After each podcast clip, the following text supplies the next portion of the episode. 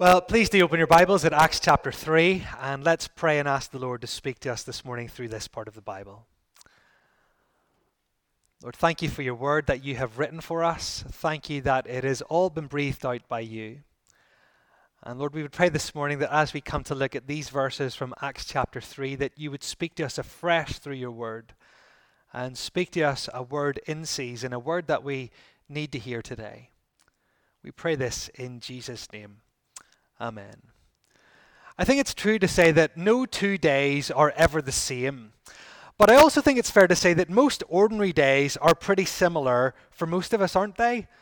My guess is that almost all of you will get up at the same time every day and you have a morning routine which includes breakfast and maybe coffee and getting ready.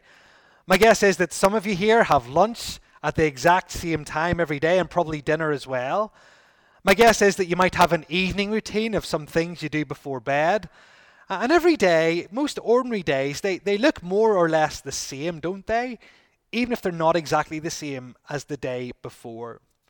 Well, here in Acts chapter 3, what we're entering into is just an ordinary day in the city of Jerusalem. It's just an ordinary day, there's nothing special about it. It's just an ordinary day. People have got up as usual, they've gone to work as normal, They've had their lunch as normal. It has just been an ordinary day in the city. And it's an ordinary day for Peter and John. And one of the things that Peter and John are doing in their ordinary day is that they're going up to the temple to pray.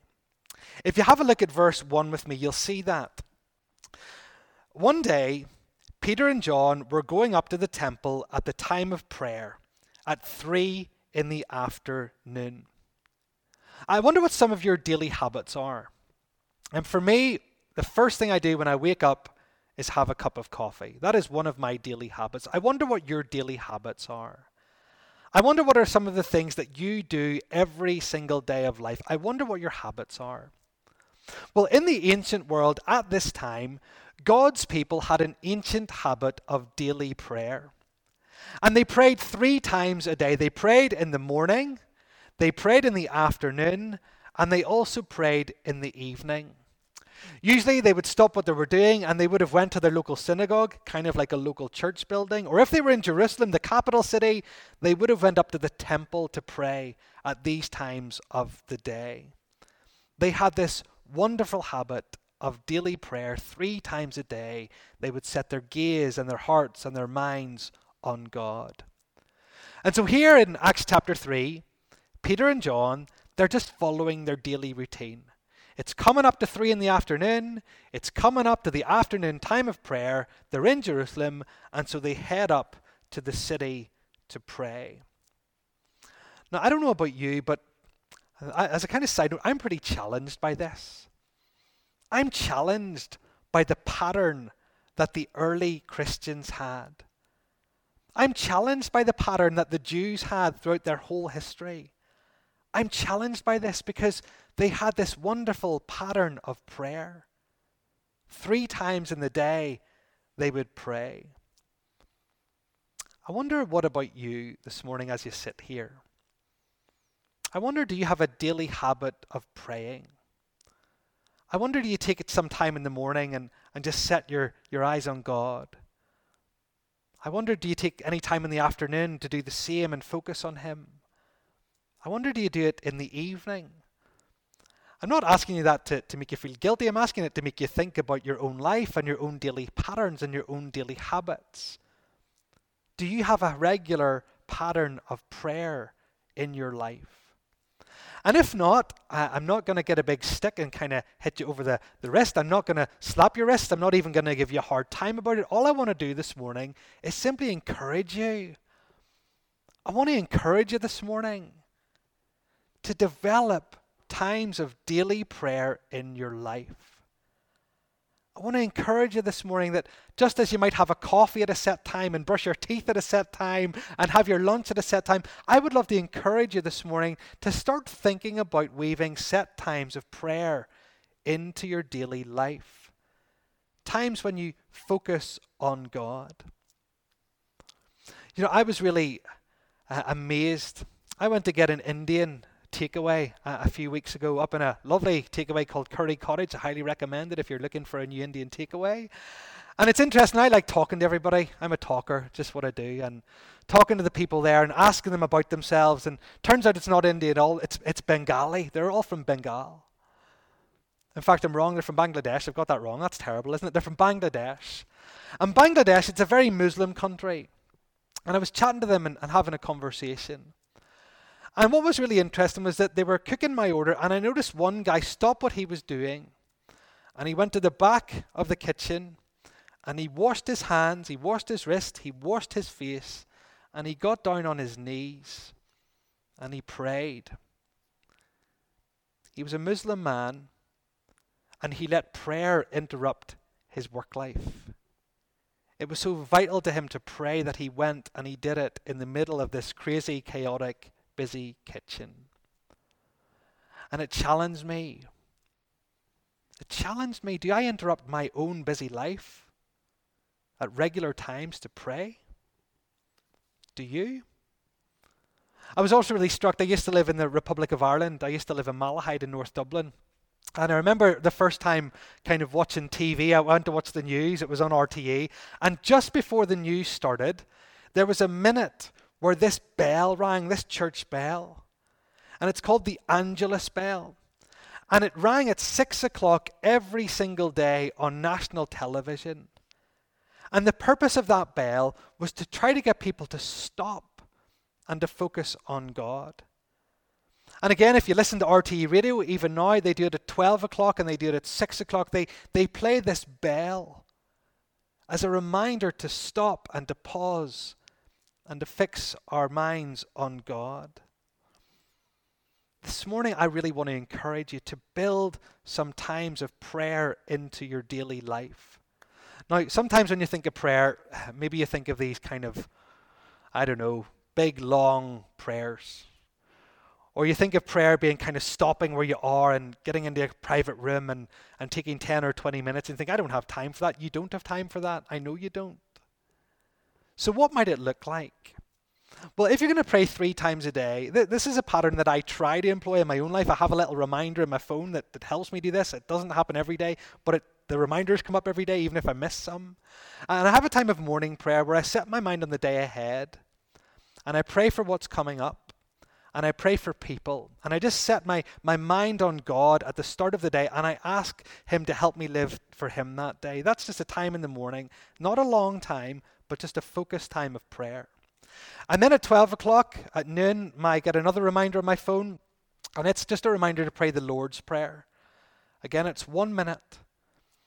And, and I don't do it every day, but the reminder comes up, and I try to do it every day where I just take a minute to pray the Lord's Prayer. And again, just in the middle of the day, to focus my mind on God.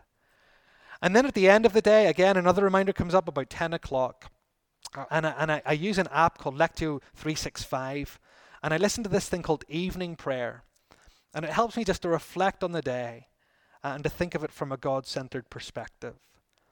Now, that might not work for you, but let me tell you, that doesn't take a lot of time, but it does me the world of good.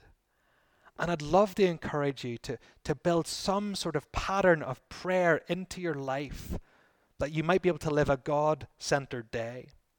Um, if you want any of the details for any of the technology I use, send me a message and I'll, I'll happily send you a message back to let you know. But I really want to encourage you anyway to, to do that in your life. Anyway, back to our story, back to this event, this ordinary day in Jerusalem. Peter and John, two of the apostles, they're heading up to the temple and they're going there to pray. This is part of their daily habit. But on that day, there is an ordinary man who is also going to pray. Well, he's not actually that ordinary because there's something wrong with him. There's another man going up to the temple, another man heading up at three in the afternoon. And my guess is that that man would also be there in the morning prayer and the evening prayer times. My guess is that this man went to the temple outside it as much as he could, but he wasn't going there to pray. And he wasn't walking up to the temple, he was being carried there. And he was being carried there because he was going there to beg. It was an ordinary day for the lame man. He was being brought up to the temple to beg. Have a look with me at the text, and you'll see it there in verse 2. Now, a man crippled from birth was being carried to the temple gate called Beautiful, where he was put every day to beg from those going in to the temple courts. Here is this man's daily routine. Do you see how sad it is? Here is this man's life. Every day, someone carries him up to the temple courts and they set him down outside and he puts out his hands and he begs for help. What a tragic daily life that man leads. It's sad, isn't it? It's sad. Later on in Acts chapter 3, we find out that this man is around 40 years old.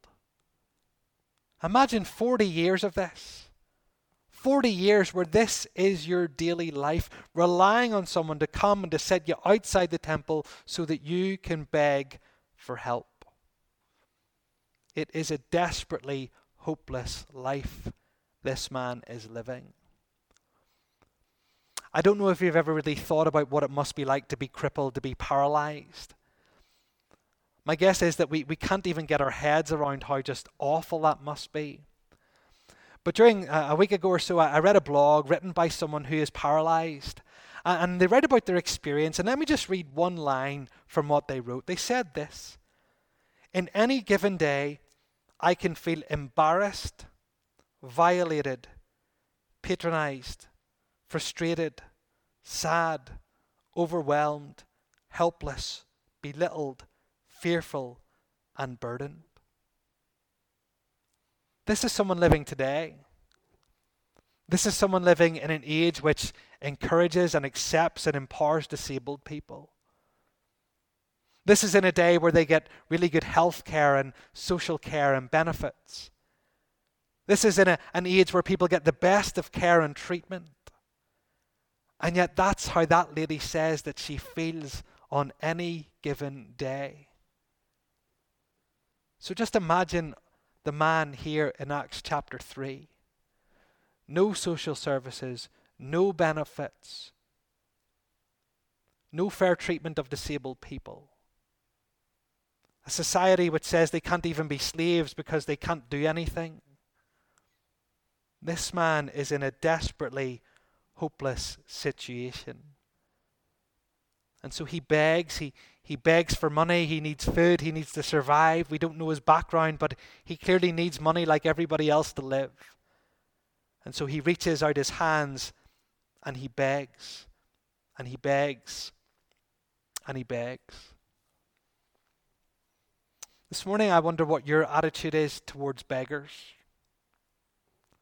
Those you see in the city, in Belfast, as they sit in the streets and beg.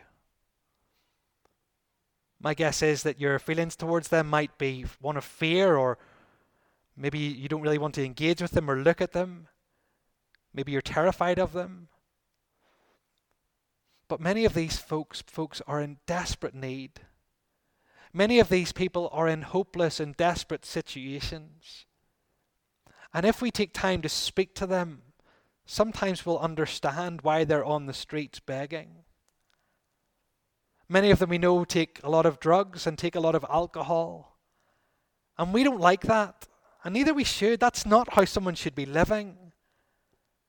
But very often, if we speak to them and hear their stories, we recognize that, that they do this to numb the pain, to escape the tragedy of their lives. This man here, he's in a hopeless situation and he's been brought to the temple and he's sat down outside and he's begging, he's begging for help. Now here's a question why, why does he do it outside the temple? Why does he go outside the temple? Um, in London, very often beggars will go outside church buildings on a Sunday morning and they'll sit outside. Why does he go outside the temple? Why do beggars go outside church buildings today? Well, today I think it's because they think of Christians as being good people And I think today they think that Christians, out of the goodness of their heart and out of grace, will, will maybe help them. And so today I think beggars go outside church buildings because they, they believe the people coming in that door are good and might help them. But the reason people begged outside the temple was a slightly different reason in the ancient world. And the reason people begged outside the temple was because God's people in the ancient world, they practiced something called almsgiving. They practiced something called almsgiving. They gave alms to people. And what they used to do in the ancient world was let's say they got their salary, let's say they got their pay at the end of the week. And um, they would set aside some money to maybe give into the, the, the temple collection or into the synagogue collection. They'd set aside some money for that. They'd set aside money they need for their family and for their needs and for, for their family situation. But they would also take a little portion of their money and they would save it up. They'd set it aside with the purpose of giving it to those in need. This was the practice of almsgiving. They'd take some of their money, they'd save it up, and then if they came across someone in need, they would give this money to them in order to help them. And so the beggar, he's sitting outside the temple, not just because he thinks the people going in there are good, but because those people practice almsgiving. And they might just give him the alms that they've saved up to help the poor. Whenever I was in Sunday school, I learned a little song. Peter and John went to pray. They be a man on the way. He asked for alms and held out his hands.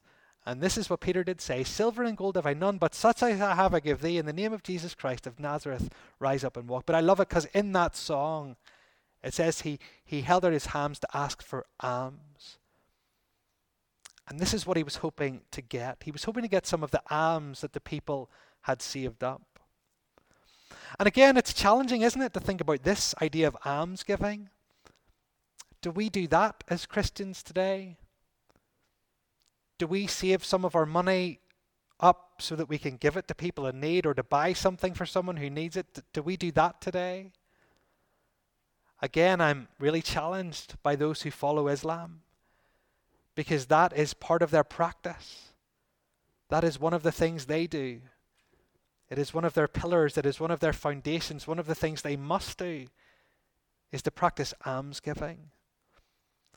And again, I just would love to encourage you as Christians in this place in Ravenhill Church. We don't have to do this. It's not something we must do as Christians, but it's something that would be great to do, wouldn't it? Imagine we could take a little bit of our money and save up a little bit week after week after week so that if we found someone in need, we could help them. What a witness for Jesus that could be. And this morning, I want to say if you're here and maybe you're in need of help, if you're part of our congregation this morning and you're struggling financially, or maybe something has happened and, and you need financial help, can I encourage you to, to speak to me about that and to let me know? It will be done in the utmost of confidence. But as a church family, we have money set aside to help those in need. So if you need help, we, we want to practice this almsgiving to you. Anyway, back to our story. Back to Acts chapter 3. There he is. He's crippled. He's outside the temple. He's stretching out his hands. He's, he's hoping to get some money to help him with his life. And he sees two ordinary men walking past, ordinary looking to him, two men, Peter and John, and he, he stretches out his hands to ask them for money. But this man, he doesn't receive money from them. Instead, he receives an extraordinary response. Have a look with me at verses 3 to 5. When he saw Peter and John about to enter, he asked them for money or he asked them for alms. Peter looked straight at him, as did John. Then Peter said, Look at us. So the man gave them his attention, expecting to get something from them. So there you have it. Peter says, Hey, look at us. Look at us. It's, it's this idea look, look at us. We're going to give you something. And so the man looks up expecting to get some money, but that's not what happens. Look at what he gets instead. Look at verse 6 with me. Then Peter said, Silver or gold I do not have, but what I have I give you. In the name of Jesus Christ of Nazareth, walk. Taking him by the right hand, he helped him up, and instantly the man's feet and ankles became strong. This had been an ordinary day for this crippled man. He'd gone outside the temple expecting to receive some money. But what he received was just so amazing. I'm sure he struggled to even get his head around it. Because what he received was a miracle of healing. He received this amazing, miraculous healing. Peter and John said to him, Walk in the name of Jesus Christ of Nazareth by his power, in his name, get up and walk. And then they stretched their hand down to the man and they lifted him up. And as they lifted him up, his ankles and his feet became strong and he could walk. This is completely and utterly miraculous. The doctors, they would not be able to explain this. The scientists, they wouldn't be able to explain this even if they tried. This is simply a miraculous work of God. God does something out of the ordinary here. God does something that is just so incredible, it's even hard for us to believe. He does the miraculous. Does God still do this sort of thing today? There's a question for you. does God still do this sort of thing today? Is our God still a God of the miraculous? Is our God still a God who does miraculous things in this day and in this age? Well, there are three answers to that question, and I, I'd love to know which one you fall into. And I'll tell you which one I do. Uh, the, the first category is that God does no longer do these things. That miracles simply do not happen today. That is the first view, and that is called the cessationist view, that God has ceased to do these things in this day and age. The idea there is that he did them in this day in order to, to kind of uh, back up the message of the apostles. So he did miracles back then to back up what the apostles were saying, but today he, he doesn't do these things anymore. That, that is one view. That is called the cessationist view. The second view then is that yes, he does, and it's just like the book of Acts. The second view is that God does do miracles today, that He does heal people today, that, that the, all of these amazing things that we see in the book of Acts, that, that they should be normal. And that view is called the continuationist view. And if you speak to someone with this view and you ask them, well, listen, why do these things not happen very much today? They'll say, because we don't have enough faith to believe them. So some people say that that these type of miracles that we see in the book of Acts, they say that they are normal and that they should be expected, and if they don't happen, it's because we don't have enough faith. Now, I sway towards a third view. And this view, it's called cautious continuationism. I believe that God can do miraculous things today. I believe that He can heal people today if he so chooses to. I believe that he can do things that are completely out of the ordinary and things that cannot be explained by science and reason and logic.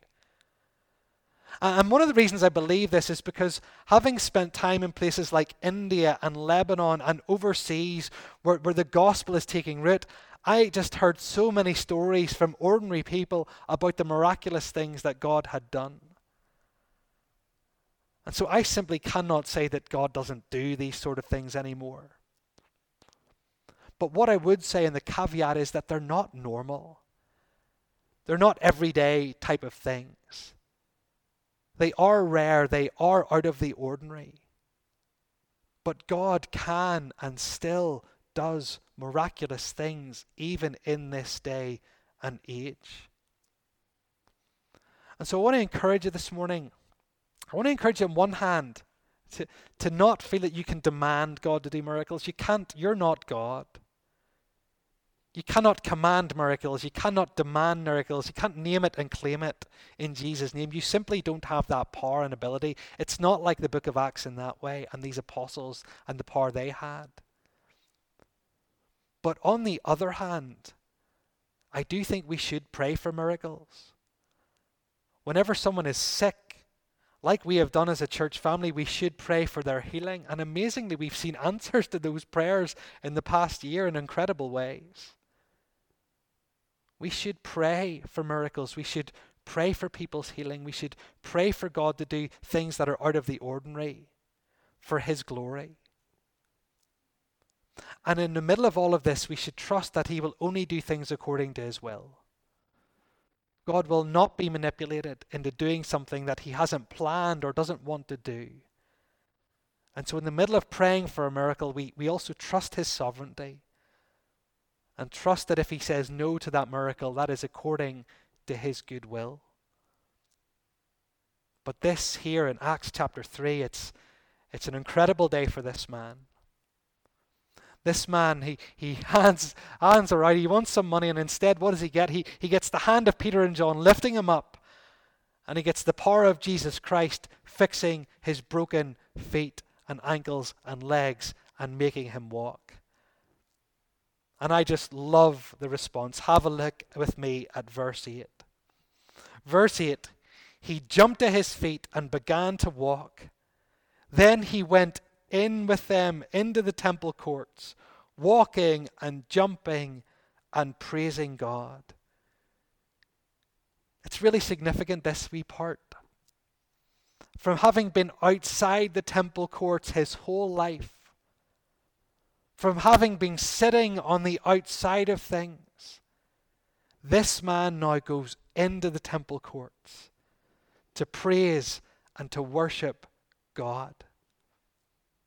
Previously, he'd not been able to enter, but now he's able to go in and praise the one true and living God. Do you see the beauty of this story? There was a man and he was stuck in a hopeless and desperate situation. There was no way out of it. There was no one who could help him. There was nothing he could do. He was in the deepest, darkest place.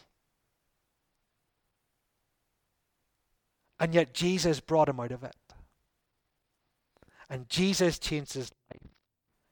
And Jesus changed his heart. And Jesus changed everything for this man who was in such a hopeless place. And this morning, I just want to remind you that this is what Jesus does. This is what Jesus does today for people. He finds them in hopeless places and he brings them out of them. He takes people and he finds them in their deepest, darkest place. And he reaches out his hand to them and he brings them out of those places and he transforms their lives. This morning, if you're here and you're in a desperate situation, I want you to know this morning that Jesus can bring you out of it. He may not fix all your problems, but He will transform your life. This morning, as we gather in this place, there's many of us who've got that story, don't we? There's many of us here this morning, and we were in that desperate place, that dark place with no hope. And yet the Lord Jesus reached down and He picked us up and He flipped our lives the right way up. Friend, this morning, if that's you, I want you to know that Jesus can transform your life. He can turn it the right way up. He used Peter and John to give the man a hand. Maybe this morning he wants you to come to this church and to find help through the church. Maybe the Lord Jesus wants you to find help in counseling or through GPs this morning, but He wants to change your life and He can transform your life if you look to Him and reach out to Him. And this morning, maybe you're here and you're not a Christian. And you're not paralyzed with your legs, but you're paralyzed because of your sin. You're weighed down with guilt and shame because of your life, because of the things you've done or the things you haven't done. Well, friend, if that's you this morning, the good news is that whenever you look to Jesus, He will heal you, He will cleanse you, He'll forgive you, and He'll give you a brand new and wonderfully transformed life.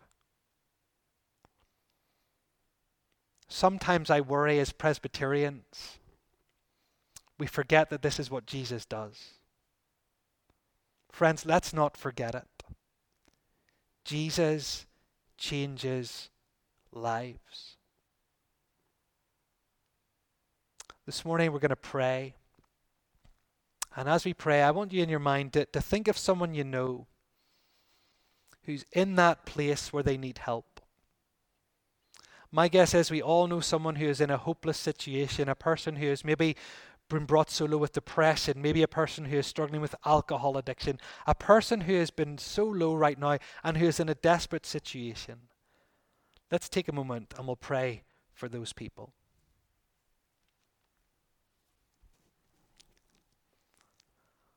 Our Father in heaven, we thank you so much for this true story from the scriptures. This story of a man who had his life flipped upside down by the power of Jesus Christ.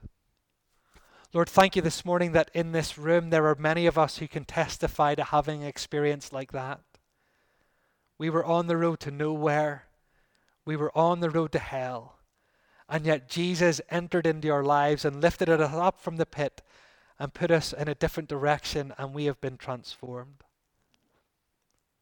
Father, just now we want to pray for those who we know and love, who we know and care for, who are in a very dark place, who are in a hopeless situation.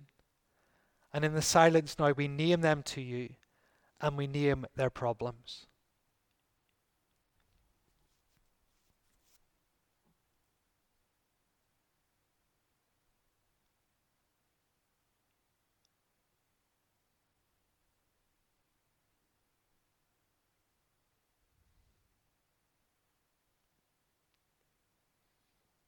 Father, we thank you that you made each of these people. We thank you that you love each of these people. We thank you that you care about them. And we thank you that you have the power to transform their lives. And so, Lord, we would pray that you would send messengers to them to share with them the gospel, the good news of Jesus, that they might put their faith and trust in him and be changed by him. We pray too, Lord, that you would send people to them who will stretch out their own hands to help these people, to lift them up and to bring them to places where they can receive help. Father, I pray that if you want us to be those hands that go and help, that you would give us the boldness to go to those people and to stretch out our hands in Jesus' name and to help them too. Father, we thank you for your word, and I pray, Lord, that whatever the thing is that you want to say to us, that that would stick with us today. In Jesus' name we pray. Amen.